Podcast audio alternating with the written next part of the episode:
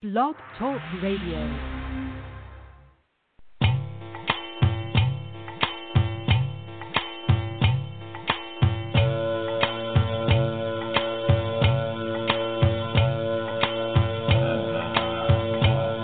Welcome to the Crystal Silence League Hour, live from Divine Harmony Spiritual Church in Knoxville, Tennessee, on the LMC Radio Network.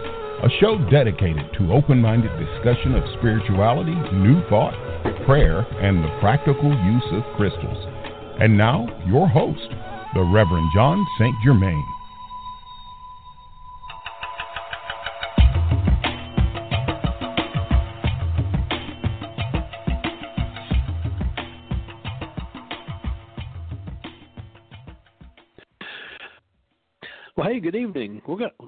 A good show for you tonight. I had a lot of people um, email me, text me, uh, send carrier pigeons, etc. Uh, when I mentioned the Buddhist serial killer uh, Anguilla uh, Anguilla Milla, Mala, uh, they wanted to know more about him. And uh, so we're going to discuss him tonight because he was a very interesting character uh, and considered one of uh, the Buddha's uh, main disciples in history. And um, his uh, career as a criminal was foreordained by uh, astrologists, in fact, from birth. And uh, uh, it was a very interesting story. We'll talk about that. And we'll also talk about uh, anatta, the uh, teachings of the Buddha about the uh, consciousness and self. So we'll, we'll delve into that. Um, and I'm talking to you by telephone tonight because Blog Talk Radio is uh, uh, possessed by madness, and you never know what's going to happen to it. Um, I'm operating the switchboard by computer, uh, such as it is the uh, the primitive uh, assortment of craziness that they call a switchboard, and uh, talking to you via phone. I'm literally talking to you via phone because I could not find my headset and I know I had it because I did a reading today and set it down and disconnected it from my cell phone and could not find it. So when I'm talking to you th- now, and I don't know how it sounds, but uh, some time ago, I took the piece, the uh, I don't even know what it's called, but you know the old dial rotary phones. Um, I, I took the handset off of one of those, and just to see if I could do it, I wired it so that it could be plugged into a cell phone. I put an attachment on the end of it and did various modifications just to see if I could do it. And that's what I'm talking to you now. If you saw this, it would look like I'm talking to you from uh, a relic from the 60s. Um, the hand, handset from an old rotary phone that I wired and it's plugged into my cell phone which means that what I can do is hold it as I am now, um, wedged between my cheek and shoulder, like a teenage or uh, talking uh, to his girlfriend in high school, when yakety yak yak yak yak yak yak yak yak yak. And I've actually used this sometimes uh, doing readings just because I think it's so cool. And uh, uh, I wanted to see if it would work, and it did. So I, I don't really know how it sounds. As I recall, those phones were a little tinny, and uh, you can make microphones out of the mouthpiece for the purpose of playing harmonicas. You put them in a tin can, you know, and you play a harmonica. It goes wah wah wah. Sounds like a horn. It's very cool. But I'm kind of excited. I may continue to do so I'll, I'll listen to how it sounds but you know you know those were good little condenser microphones. Uh, people do make tin can microphones out of them. Um, and i have one that i made and uh, on my youtube channel there's a, a, uh, a video of me uh, showing you i made it out of a tomato can in one of these microphones a little astatic microphone. Uh, i'm playing harmonica and poorly but you know you can hear it and it sounds um, just like one you'd pay a couple hundred dollars for. Uh, it's, people used to steal them back in the depression. They'd steal them from payphones and put them in beer cans, and that's how you know the old guys played harmonica and blues bands. It's kind of funny, and you know make uh, uh, bass guitars out of uh, uh, soap boxes and things. It was it was a different day, a different day. Um, I don't know what got me off on that, but you know. Um, I haven't had anything to eat today. I got up and my seven-year-old uh, is uh, doing remote schooling, right? Um, because the, of the COVID, and they're doing it this week to scour the school and steam clean it. And uh, so when I got up, she had set up her um, computer and was fully uh, in school, but she set it up in front of my coffee maker and had actually unplugged my coffee maker, and uh, so uh, started the day without coffee and uh, a little groggy, and then I had. Uh, uh, work to do, and then I went to physical therapy for the last time, and then I came home, and uh, some people had talked me into doing readings, and then other stuff happened, and after one thing and another, it, um, I just forgot to eat, so I realized that I hadn't eaten today. So I may be a little, uh, a little loopy today, but you know, hey, um, sometimes things like that are fun. This is the Crystal Silence League, by the way. I guess I should uh, let you know that because some people may be looking around wanting to um, listen to the hockey scores or something, and this is not the place to do that. And uh, this is the place you come to to listen about crystals and spiritual stuff and various ramblings from me. And um, Crystal Silence League was founded around 1917 by Mr. Claude Alexander Conlin, a spiritual adept who toured the world with his spiritual demonstrations. And when he passed into the silence, 1954 or so, he took the Crystal Silence League with him until 2007 or so, when it was resurrected from the uh, abyss by spiritual adepts of the Association of Independent Spiritual Churches. And you can find us uh, at um, Association of Spiritualist uh, Independent Spiritual Churches dot org or dot com. I think we have both. And of course, Crystal Silence League is www.crystalsilenceleague.org. And um, if you go there, by golly, you'll find all kinds of prayers. Um, yep, Crystal Silence, crystalsilenceleague.org. That's right. I know. I sometimes have trouble remembering if we're a com or org, but we're org. And um, we get about 200 prayers a week posted up there. Uh, sometimes, sometimes 100 prayers from the same person. Um, and we we go there and um, um, uh, thin, thin the thin the herd down a little bit. Sometimes we we have uh, pastors that go go over there, and if you post your prayer ten times, we'll delete nine of them. So you can post you know different prayers. You can post ten different prayers. Just don't post the same prayer ten times. And um, we have a gift shop. Our gift shop's up and running. It wasn't for a while. We we have various things in there. We have books and uh, crystals and stuff. And um, if you buy something from the gift shop, you get a year's membership in the Crystal Silence League. People say, "How do we join?" Well, a donation or a purchase from the gift shop. Simple as that. Just like Mr. Conlin did. Just like Mr. Conlin did. Well, I am going to tell you about Celestine, our crystal of the week. And oh, Celestine is so pretty. It's a, a pale blue. It uh, forms in crystals and it's one of the angel stones, obviously. Um, and uh, uh, angelite, celestine, uh, labradorite, labradorite, labradorite um, uh, danburite. There's quite a few of them, and um, they're called angel stones because uh, it is believed that with their assistance, you can communicate with the higher powers like angels, extra dimensional beings, uh, those who have passed beyond the veil. And uh, the, it resonates to the third eye, the third eye chakra, and uh, it can help, is believed, uh, help you develop wisdom and mindfulness, very useful in meditation, especially the deeper meditation and uh, elevate the consciousness. Um, it said the third eye is primarily linked to the pituitary gland, and uh, the pituitary gland has been suspected to help um, regulate serotonin. So, is this is it a mood elevator? Perhaps.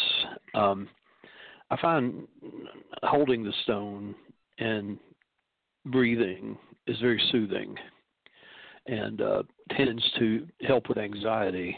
And um, I can only speak for myself, and other people have told me the same. um, and uh, it's useful for helping uh, intuition, uh, helping develop razor sharp perception, seeing below the surface. Uh, it, has been said to help with imagination, um, help improve your memory, uh, help you uh, develop lucid dreaming, uh, help you with your visualizations, um, help you um, open your mind to new ideas, uh, all the stuff that's linked basically with the third eye chakra. And um, the um, benefit benefits from a um, meditation practice with any of the angel stones um, uh, very uh, too numerous to really list. Um, the um, um, it's also uh, interesting because uh, sometimes it's called celestine, celestite, celestine, um, and uh, so people have asked me, so you know, what's the, what what's the difference between celestite and celestine? They're the same. It just depends on who does it, and um, and um, angelite is very similar to it uh, chemically. Um, so uh, don't don't confuse the two. Um, sometimes at rock shows you'll see angelite called celestine or celestite, and um, uh, they're practically interchangeable, um, but not completely. Um, not completely. Angelite seems to me to be lighter, lighter in color. But anyway, that's our crystal of the week, and uh, uh, you can make an elixir from it an infusion, put it in water. It's uh it's it's hard stone. It, you can use it in a direct infusion, but I always put my stuff in jars and put the jar in the water. And um celestite I like to put it in the moon, you know, and pray over it. All right, so that's our crystal of the week. I'm going to um, take a a cold drink of water, please, and um, we'll be back in a minute.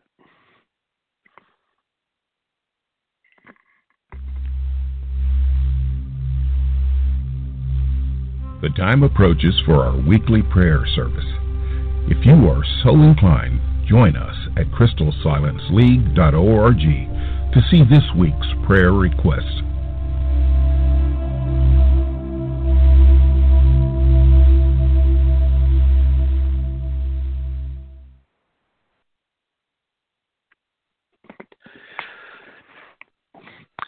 Well, on our prayer list today, we have uh, many, many, many prayers. Uh, there seems to be a theme um, tonight. Um, many people in financial straits, so we we never call out names when we do the prayers. We always use prayer ID number. So uh, if you'll join me, if you're so inclined, if you have your crystal ball handy for crystal projection, if you do such things. Um, we have prayer ID number 101836, who asks you all for your prayers in helping me heal. I've had a couple of health scares and I'm still going through them. I ask for your prayers for healing, to ask God to help me and heal me, take my fears away and bring good health for myself and for my small children who I need to be strong for. Please, Lord, help me, heal me. Let me be strong and healthy again. Amen and prayer ID 101835 who says, I need prayer to hopefully win big with the Powerball or Mega Millions. I ask the universe to line my numbers up to win. Lady, I ask that you be on my side for the big money wins, Powerball and Mega Millions. Amen. And he also prays that he's feeling drained and fatigued and vision is blurry and needs prayer for healing in the body prayer ID 101832, who says, permanently remove M from M's life. It's a different M. Destroy all links and ties to her from M's life forever, and all communication and contact between them now, forever, and always. Amen. Prayer ID 101831. Dear Mother of God, Our Lady of Conception, um, a uh, Aparecida.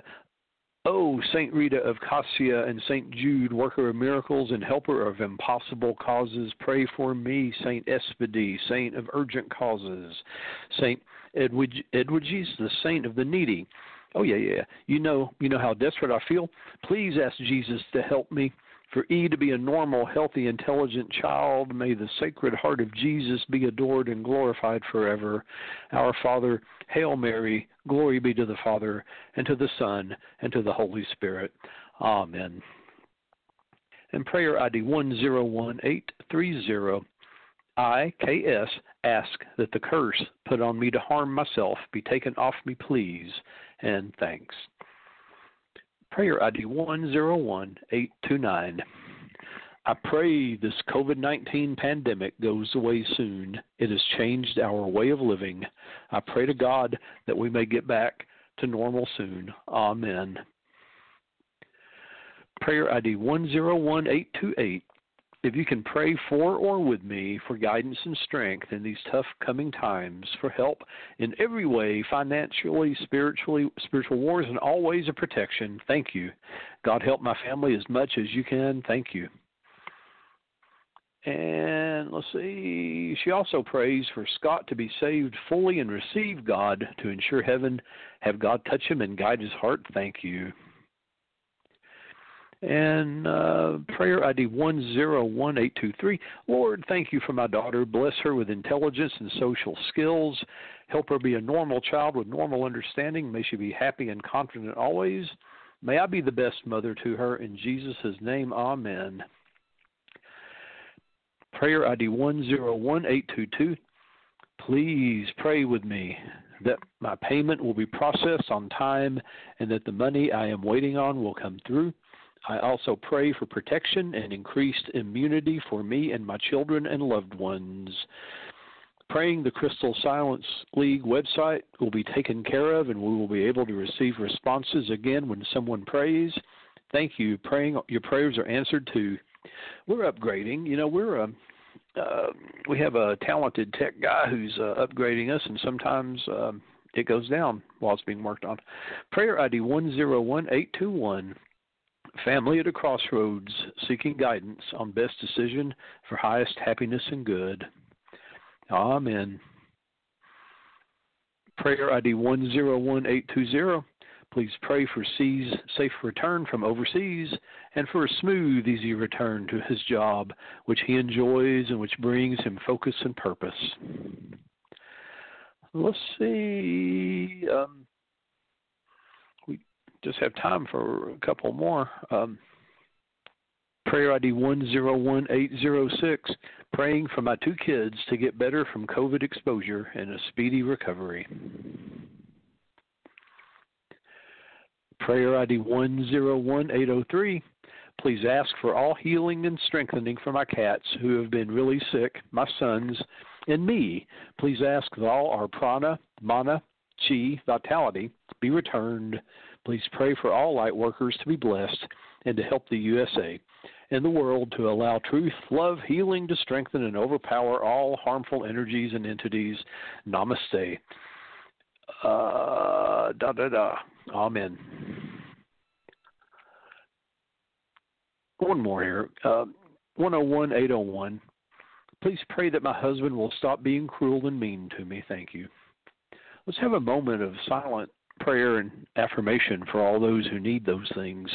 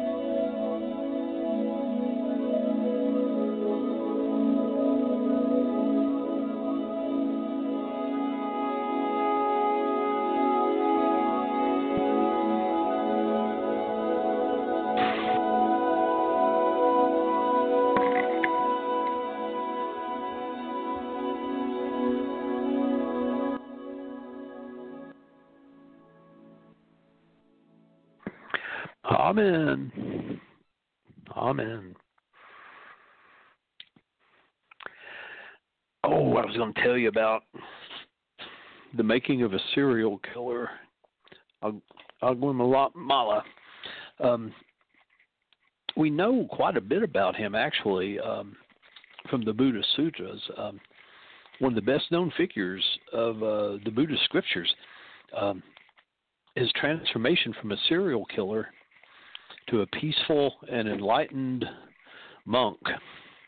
Um, in Buddhist lands, um, uh, he's known to everybody, um, every child.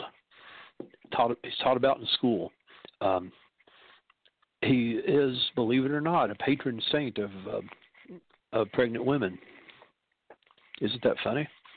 Um, his protective verse of blessing ensures a successful delivery. And I'm going to tell you why. I'll tell you, in fact, by first. Um, truth is considered powerful magic in Buddhist countries. Um, Angulimala came upon a pregnant woman, and uh, this is when he was a monk. And uh, she said, uh, "Noble sir, you know, I see that you're a, a blessed monk who follows uh, the blessed Buddha will my baby be all right? And he said, he said, uh, he said, good, good, good woman. He said, I used to be a terrible person. I was uh, the worst possible person, and now I will never harm another human being. And he said, and by this truth that I will never harm another human being, your child will be well and healthy.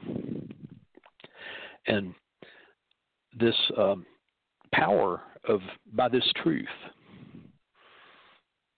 that I will never harm another human being. Your child will be well and healthy. And of course, the child was born well and healthy. So, this uh, this tale, this story, this anecdote is considered uh, very powerful. This by this truth um, is considered a blessing. Powerful magic in the truth, which is which is very good. So. Um, the Buddha had often warned his disciples not to judge others on the basis of their appearance and external behavior. Only a very enlightened person can see into another's heart with accuracy. And uh, in Angulimala's case, the Buddha had seen his hidden potential to win enlightenment in his very life, not only from rebirth in the lower worlds, but from all the suffering of the round of existence. Um, and you see this in most religions, even in Christianity. There's a radical change in the moral character of people. There's the uh, the thief on the cross, right, at Golgotha, who Jesus promised would be with him in paradise that very day, and the um, uh, the chief of a gang of robbers who was converted by Saint Francis of Assisi and became a monk. So cases like this have always moved the hearts of the devout, but for the skeptical, they raise the question of how such changes are possible. How does someone who we would consider a sociopath turn into a, a person of compassion and honor? So, Angulimala's story may suggest how such a conversion is possible. So, it goes way back before Angulimala's birth. There was a, a very learned, uh, high caste person of Brahma, and his name was uh, Bhagava. Um, and uh, he served as the royal chaplain in the court of King uh, Pasenadi of Kosala, who um, was a very high official. And one night his wife gave birth to a son, and the father cast the boy's horoscope. And to his horror, he found out that his son was born under the robber constellation, indicating that the boy had a innate disposition to a life of crime. And you can imagine that the father must must have felt that his firstborn son was destined through astrology. Uh, he was born to be bad. It, it, must have been shocking. So in the morning, the Brahmin went to the palace and asked the king how he had slept. And the king said, "How can I sleep well? I woke up in the night and saw that my auspicious weapons lying at the end of my bed were sparkling in the moonlight. Uh, so I was too frightened and perturbed to fall asleep again. Could this mean danger to my kingdom? Could it mean danger to my life? And the Brahmin said, Don't have any fear. He said, The same strange phenomenon has taken place throughout the city, and it doesn't concern you. Last night, my wife bore me a son, and unfortunately, his horoscope has the robber constellation. And this must have caused the weapons to sparkle. So, the birth of the son was so auspicious that all the weapons in the kingdom sparkled. So the king uh, want to know will he be a lone robber or the chief of a gang? He'll be a loner, Your Majesty. What if we were to kill him now and prevent him from growing up to be terrible? And he says, Well, as he'd be a loner, teacher, let him be raised and properly educated. Maybe he'll lose his evil propensities if he's trained right. And the boy was named Ahimsaka, which means harmless. And the name was given him with the hope it plant in his mind this uh, ideal to be harmless. And when he grew up, he was physically strong and powerful, a very large, powerful man. But he was also well behaved and very intelligent, and he's diligent in his studies. And his parents had good reason to think that this evil proclivities, his nature, had been tamed. So it made him very happy. They thought, well, yeah, maybe we beat fate here. So in due course, his father sent Ahimsaka to a famous university in India to pursue his higher education. He was accepted by the foremost teacher um, in the university, and he was very studious. He surpassed every other student, um, became the number one student, and uh, the other students became resentful and envious. Um, so they decided that they were going to put a stop to it and cause trouble between him and his teacher. And uh, um, we have to alienate the teacher from him and cause a break. So they decided that three groups of people should approach the teacher at intervals. And um, so they started gossip. They went to the teacher and uh, told the teacher that uh, uh, Ahimsaka was plotting to kill him and they did this uh, separately. They broke up into three groups so that the teacher was convinced it was true. And uh, so eventually the teacher began to believe them, right? And the teacher said, Well, I must kill him or be killed myself. But he said, It won't be easy to kill such a powerful man. He's huge. So if he's if he's killed while living here as a pupil, it'll hurt my reputation and students won't come to me. So I got to think of some way to get rid of him. So Ahimsaka was graduating, and the teacher called him and said, "My dear Ahimsaka, you complete your studies. It's it's your duty to give a gift of honor to the teacher. So give it to me."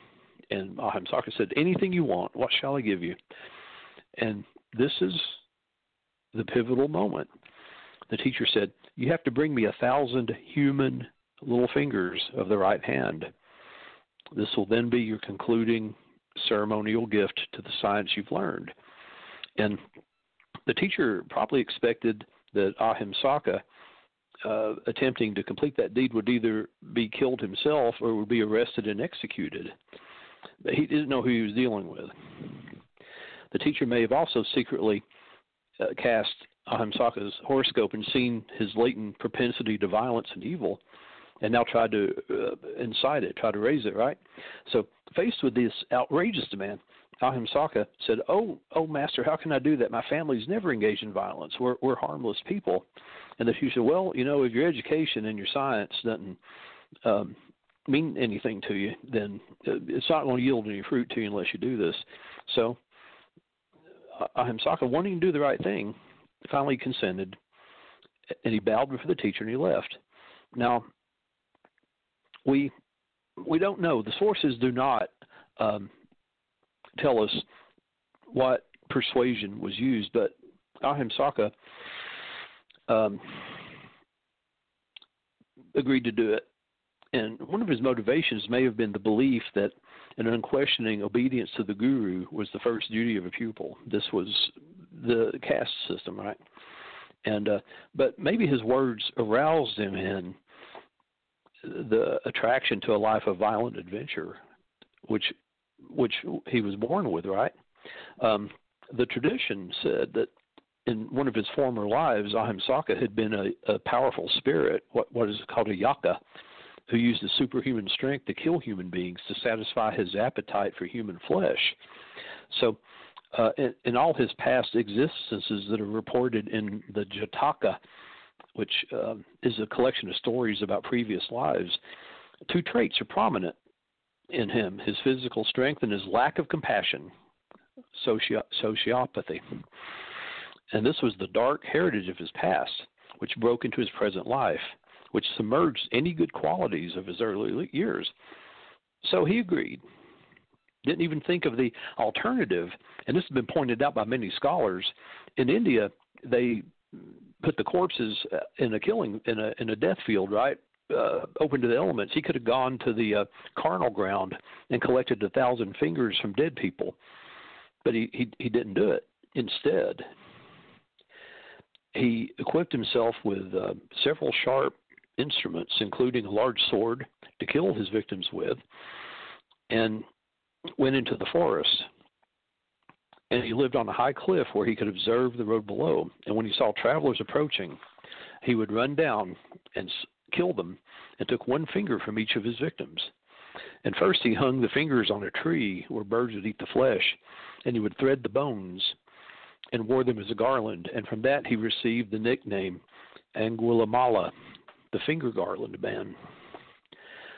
So he began to, as he gained this reputation, people started to avoid the forest, and soon nobody dared to go there, not even the firewood gatherers and the hunters. So he had to approach the village and from a hiding place attack people who passed, cutting off their fingers and threading them on his necklace. And he even went so far as to enter houses at night and he'd kill the people in their sleep and take their fingers. He did this in many villages, and no one could resist his enormous strength. And people abandoned their homes. People abandoned villages. He was he was like a monster. He was like a booger man. Um, and uh, the homeless villagers went to uh, Savatthi and camped outside the city and went to the royal palace where you know, you know crying and lamenting and cursing. They told king uh, Pasenadi of their plight. Now the king saw that action was necessary and he had the drum of royal announcements beaten to proclaim quickly the robber Angulimala must be captured. Let an army detachment gather for instructions. Well you know um, how this story ends, right? Um, so his mother tried to intercede for him, and uh, she she knew what happened. He fell to the evil that was predicted by his horoscope by the astrologists, and uh, at this time, Angulimala had already gathered 999 fingers. He had one to go, and he he saw his mother coming down the road. So to bring this task to an end, all he had to do was kill his mother, who was drawn closer. But matricide is one of the five heinous offenses that produce irreversibly, according to Buddhist belief, an immediate rebirth in hell. So without knowing it, Angulimala was hovering close to damnation. And on just this occasion, it was the 20th year of the Buddha's teaching career. The, the, master himself was surveilling the world, surveying the world with great compassion, became aware of Angulimala, and to the Buddha, with his faculty of remembering former existences, this person was not unknown. And in many lives they'd met before, and often the Bodhisattva, the Buddha, had conquered Angulimala's strength of body by the strength of mind. And now, when their lives had crossed again, and the Buddha saw the grave danger toward which Angulimala was heading, he did not hesitate. He began to walk the 30 miles to save him from this disaster. And the uh, Angulimala Sutta says, Cowherds, shepherds, and plowmen passing by saw the blessed one walking toward this danger, right? Um, and and they told him, "Don't take that road, recluse. On this road is the bandit Angulimala, who's murderous, bloody-handed, given to blows and violence, merciless to living beings. Villages, towns, and districts have been laid waste by him. He is constantly murdering people, and he wears their fingers as a garland. Men have come along this road in groups of ten, twenty, thirty, and even 40, but still they have fallen into Angulimala's hands. When this was said, the Blessed One went on in silence. For a second and a third time, these people warned him, but still the Blessed One went on in silence. So from his lookout on the cliff, Angulimala first saw his mother approaching, and though he recognized her, so depraved was his mind in this thrill of violence. Um, he still intended to complete the thousand fingers by killing this very woman who gave him birth and nurtured him as a child. But at that moment, the Buddha appeared on the road between Angulimala and his mother, and seeing him, Angulimala thought, well, why should I kill my mother for the sake of her finger when here's somebody else? I'll let her live. I'll kill this recluse and cut off his finger. And the Sutta tells us Angulimala then took up his sword and shield, buckled on his bow and quiver, and followed close behind the Blessed One. Then the Blessed One performed such a feat of supernormal power that the bandit Angulimala, though walking as fast as he could, could not catch up with the Blessed One, who was walking at his normal pace. Then the bandit Angulimala thought, it is wonderful. It's marvelous. Formerly, I could catch up even with a swift elephant and seize it. I could catch up even with a swift horse and seize it. I could catch up even with a swift chariot and seize it. I could catch up even with a swift deer and seize it. But now, though I'm walking as fast as I can, I cannot catch up with this recluse who is walking at his normal pace. He stopped and called out to the Blessed One, Stop, recluse, stop, recluse. I have stopped. Angulimala, you stop too. Then the bandit Angulimala thought, These recluses, followers of the Sakyan Scion, speak truth, assert truth. But though this recluse is walking, yet he says, I have stopped Angulimala, you stop too. Suppose I question the recluse. Then the Buddha in stand, spoke, then, oh, then he addressed the Buddha in stanzas thus While you are walking, recluse, you tell me you have stopped. But now, when I have stopped, you say, I have not stopped. I ask you now, O recluse, what is the meaning of it? How is it you have stopped and I have not? And the Buddha said, Angulimala, I have stopped forever. I abstain from violence toward living beings, but you have no restraint toward things that breathe. So that is why I have stopped and you have not. When Angulimala heard these words, a second and greater change of heart came over him. The suppressed current of his nobler and purer urges broke through this crust of cruelty to which he had become habituated in the last years of his life. And he realized that the ascetic standing before him was no ordinary bhikkhu, no ordinary man, but the enlightened Buddha himself. And he knew intuitively that this master had come to the forest entirely on his account to pull him back from this bottomless pit of misery into which he was about to tumble, and he was moved to the very roots of his being. And he threw away his weapons, and he pledged himself to adopt a totally new way of living. And he said, Oh, at long last, this recluse, a venerated sage, has come to this great forest for my sake. Having heard your stanzas teaching me the Dharma, I will indeed renounce evil forever. And, you know, saying this, the bandit took his sword and weapons and flung them in a gaping pit and the bandit worshipped the Buddha's feet, and then and there he asked for, for the going forth. And the enlightened Buddha, the sage of great compassion, the teacher of the world with all of its gods, addressed him with the words, Come, bhikkhu. And that was how he became a bhikkhu. Now, none of the traditional sources give us any insight into the inner side of Angulimala's experience, his his transformation, his uh, change. But we can suppose, uh, uh, speculate that the presence of the Buddha before him enabled him to see in a flash the unfathomable suffering in which his life had become enmeshed, and the even graver and terrible misery that lay in store for him when his evil karma would ripen. And he must have realized how he'd been victimized by his own blind ignorance. And it must have become clear to him that the only way he could escape the dark consequences that perpetually hung over him was to extricate the very root of all rebirth and suffering. And seeing that there was no hope for him within this world, he had to entrust himself to the prospect of final deliverance from the world by the conquest of his own self delusion. This impelled him to take the radical step of complete renunciation by entering the Sangha and the teachings of the Buddha and become a spiritual son of the Buddha himself, his Redeemer and Refuge. So not long after that, uh, the Buddha, with uh, some of his monks and Angulimala, um, set out to wander to um, uh, Savatthi, which was Angulimala's home, right? And they arrived there, um, and the people of Savatthi did not yet know about Angulimala's great transformation, and they complained that the king had hesitated too long in sending out troops to track down and capture this uh, um, serial killer, right? So King Pasenadi himself, at the head of a huge unit of soldiers, remember this guy was like a monster. He was huge and dangerous. Um, came to the forest and he passed the uh, monastery where the Buddha had just arrived. And he, the king had been a devout follower of the Buddha, and he stopped on his way to pay respect to the Buddha.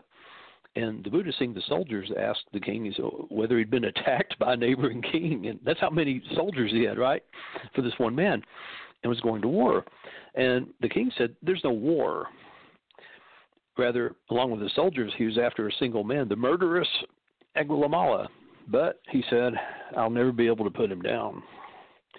And the Buddha said, But great king, suppose you were to see that Angulimala had shaved off his hair and beard, put on the robe, and gone forth from the home life into homelessness, that he's abstained from killing living beings, from taking that which is not given, and from false speech, that he refrained from eating at night, ate only in one part of the day, and was celibate, virtuous, of good character. If you were to see him thus, how would you treat him? And the king said, ah, Venerable sir, we would pay homage to him or rise up for him or invite him to be seated, or we would invite him to accept the four require, requisites of a monk. We would arrange for him for his law, lawful guarding, defense, and protection. But, sir, he is an immoral man, one of the most evil characters in the world. How could he ever have such virtue and restraint? Then the master extended his right arm and said to King Pasenadi, Here, great king, this is Angulimala and the king was terrified and his hair stood on end. This is what it says in the Sutta. The king's hair stood on end. And he entirely lost his composure. So terrifying was Angulimala. But the Buddha said, Don't be afraid. There's nothing for you to fear.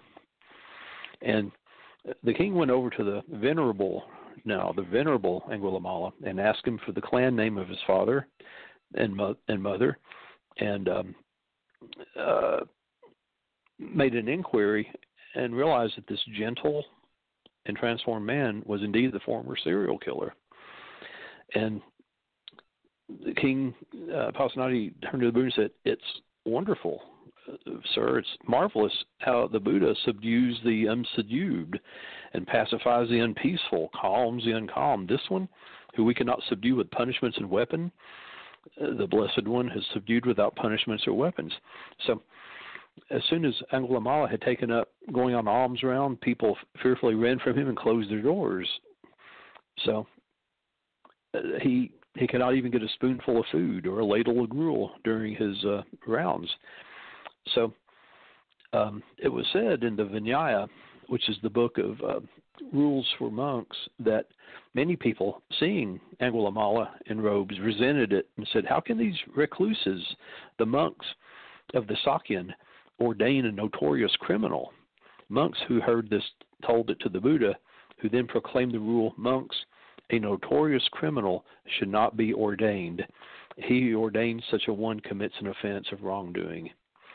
And the Buddha knew well that though he himself was able to perceive the potential for good in a criminal, those after him might not have that capacity nor the authority to carry out whatever they understood and acceptance of former criminals might also have induced unrepenting criminals to use the order as a sanctuary to escape arrest and punishment.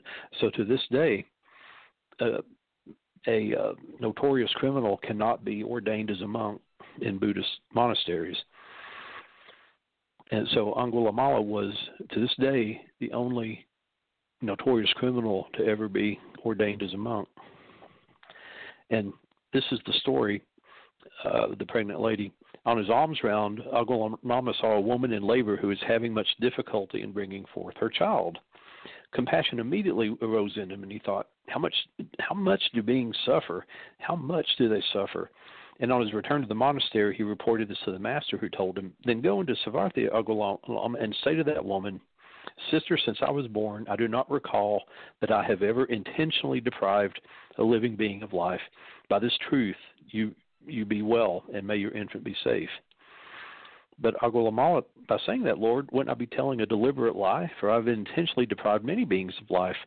Then Angulimala said to the woman, Sister, since I was born with a noble birth, I do not recall that I have ever intentionally deprived a living being of life. By this truth, may you be well, and may your infant be safe.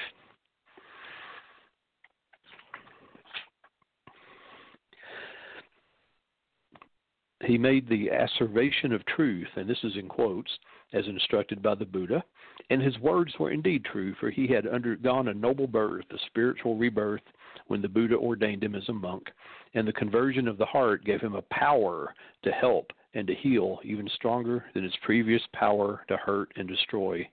Thus, through the power of his asseveration, both mother and infant had a safe delivery. And this is the story of Aguamala, Aguamala, the serial killer who became a saint. We shall pause for just a moment. This has been the Crystal Silence. That was the wrong one. And now we'll pause for station identification.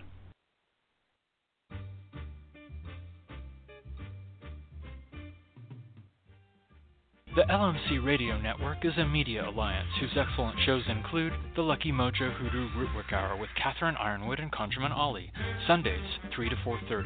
The Crystal Silence League Hour with Jon St. Germain, Tuesdays 5 to 6. The Witch, the Priestess, and the Cauldron with Elvira Love and Phoenix LeFae, Fridays 1 to 2.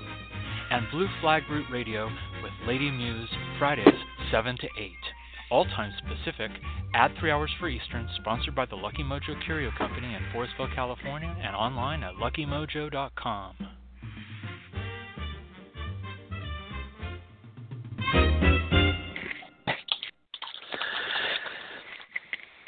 Yes, yes. Well, I will tell you that um, we have uh, modern stories like this. This uh, also.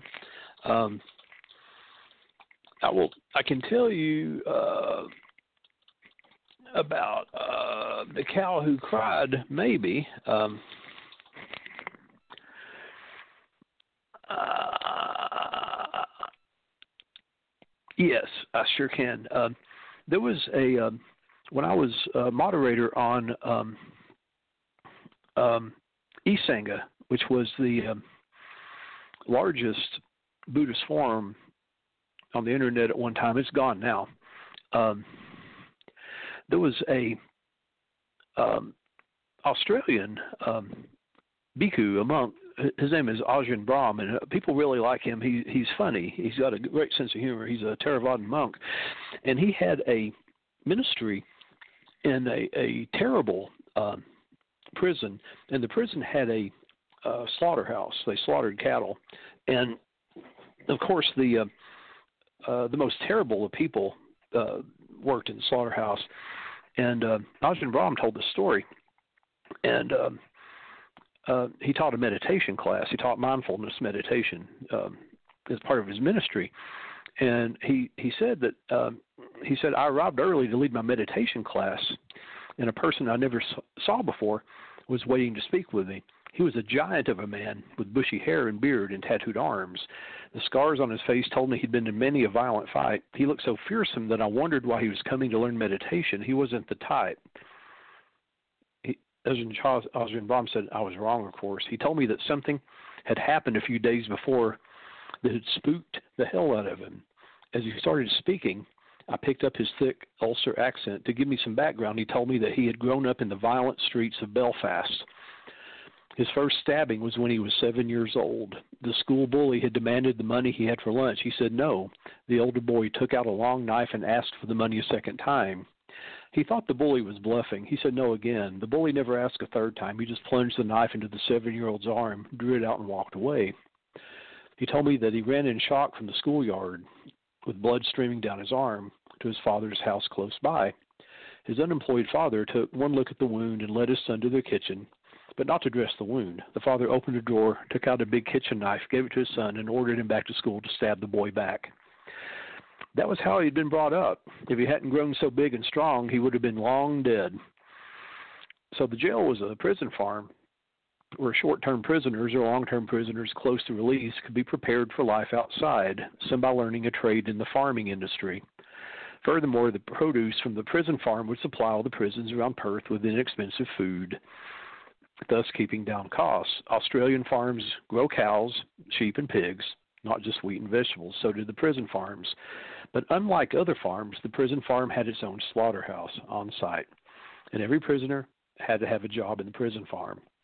And I was informed by many of the inmates that the most sought after jobs were in the slaughterhouse. These jobs were especially popular with violent offenders. And the most sought after job of all, which you had to fight for, was the job of the slaughterer himself. That giant and fearsome Irishman was the slaughterer. And he described the slaughterhouse to me super strong stainless steel railings, wide at the opening, narrowed down to a single channel inside the building, just wide enough for one animal to pass through at a time. Next to the narrow channel, raised on a platform, he'd stand with the electric gun. Cows, pigs, or sheep would be forced into the stainless steel funnel using dogs and cattle prods. He said they would always scream, each in its own way, and try to escape. They could smell death, hear death, and feel death. When an animal was alongside his platform, it would be writhing and wiggling and moaning in full voice. Even though his gun could kill a large bull with a single high voltage charge, the animal would never stand still long enough for him to aim properly. So it was one shot to stun, next shot to kill, one shot to stun, next shot to kill, animal after animal, day after day.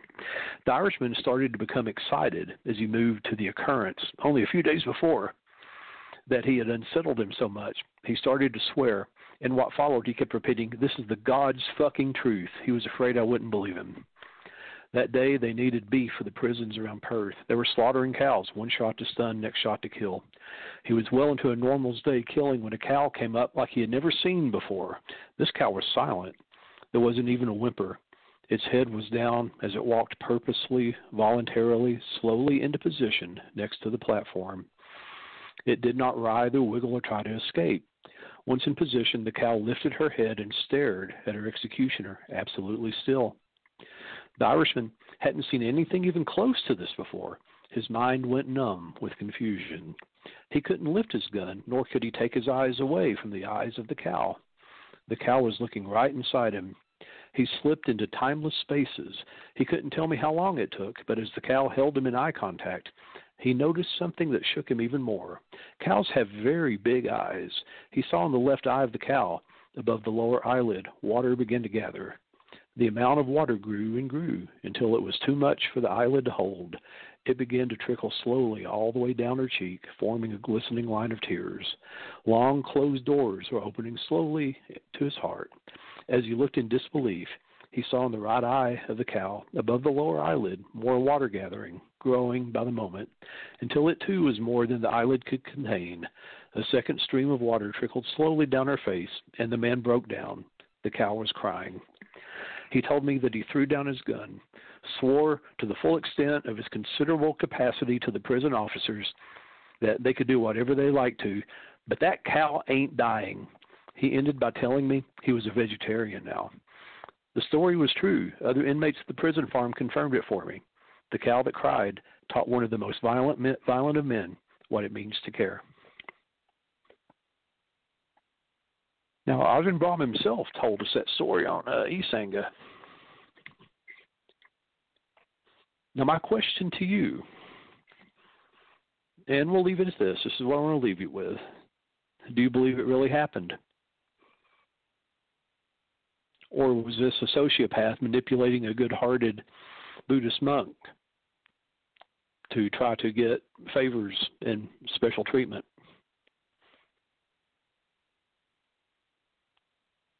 That's the question I'm going to leave you with. Personally, I'd like to think it really happened. And did this violent man who was in prison for murder, by the way. He had murdered a number of people. Um, undergo a transformation like um, Angulimala did. Is such a thing possible? Is such a change possible? I leave you with these questions. And as you know, as you always know, the Reverend loves you very much. And we'll see you next time. This has been the Crystal Silence League Hour, heard exclusively on the LMC Radio Network. Join us next time for spiritual fellowship and discussion of spirituality, prayer, and advice on the practical use of crystals. It's been 30 days since the county boarded up our windows and took the kids away. Our simple life disappeared on tiptoe. I'm talking to a man tomorrow's past and present mysteries. An Eastern band Cherokee, rich with family history.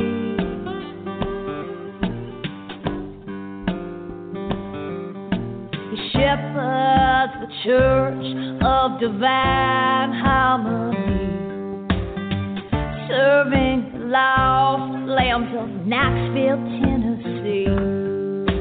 He faithfully prays with the crystal silence. League. Reverend Saint Germain operates a jacket beads at nightly, hanging from a chain. He sealed his hair in wax and wound it tightly.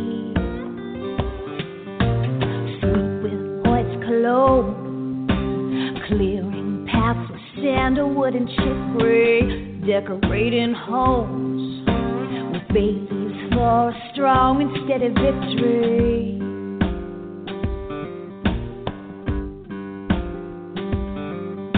He shepherds the church of divine harmony, serving the lost lambs of Knoxville, Tennessee. He faithfully prays with the crystal Silence League. I'll tell it to you plain. We are in a difficult position. Reverend Saint Germain gave me what we need for our condition. Cinnamon and cloves in a sugar box with five finger grasses. I keep it by the stove for stirring coffee thicker than molasses.